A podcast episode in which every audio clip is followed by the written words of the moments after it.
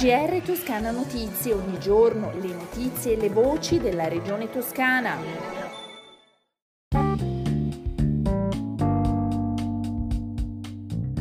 Un buon ascolto dalla redazione di Toscana Notizie, apriamo il nostro GR con le eh, novità sulle previsioni meteorologiche in Toscana per le prossime 24 ore. Diciamo subito che sulla nostra regione transiterà a partire da mercoledì sera un'intensa perturbazione atlantica che porterà rovesci e temporali sparsi anche forti, in particolare sulle zone interne.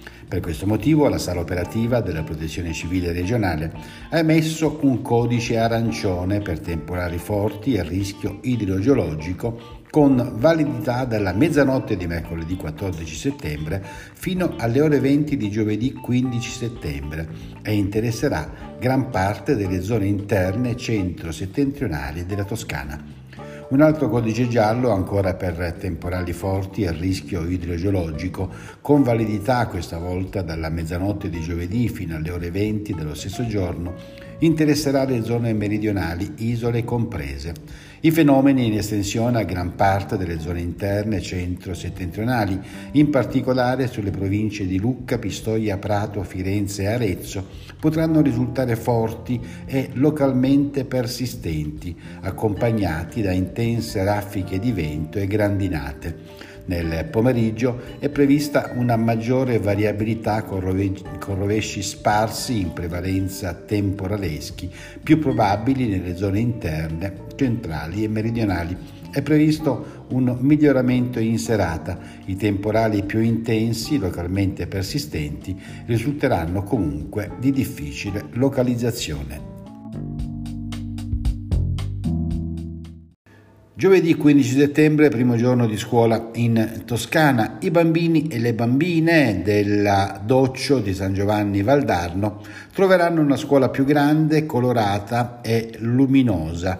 L'inaugurazione delle opere di ampliamento dell'edificio, alla presenza, oltre che della sindaca, degli assessori ai lavori pubblici e all'istruzione della dirigente scolastica, anche dell'assessora regionale all'istruzione, la quale ha sottolineato che la scuola deve essere per tutte e tutti un pilastro della nostra società.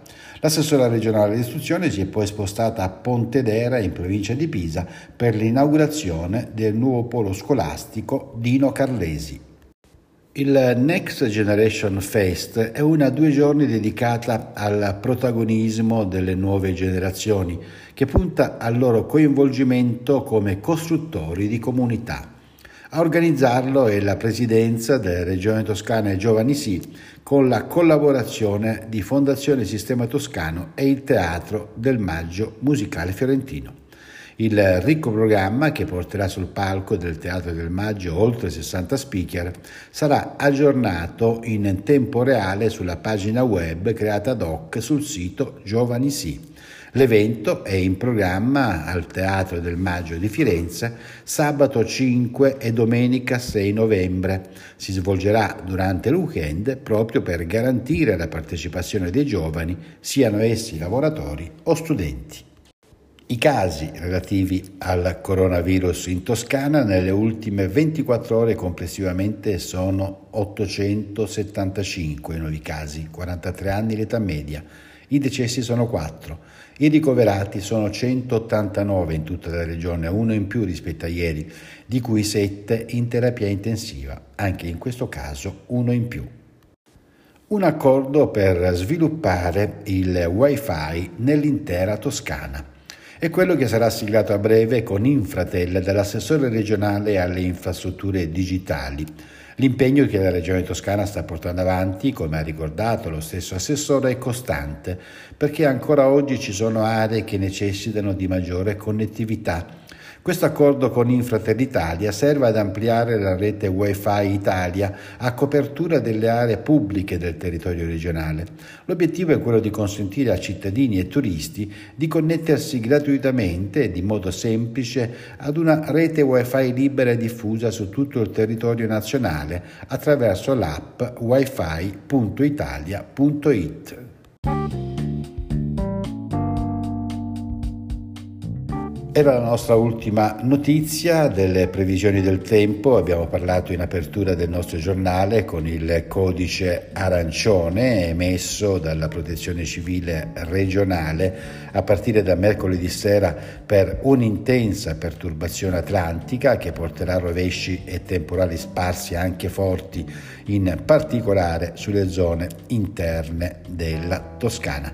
Per quanto riguarda le temperature, le minime sono in aumento mentre le massime sono in diminuzione, specie sulle zone centro-settentrionali. E con questo è tutto. Un buon ascolto dalla redazione di Toscana Notizie e una risentirci da Osvaldo Sabato. GR Toscana Notizie, ogni giorno le notizie e le voci della regione toscana.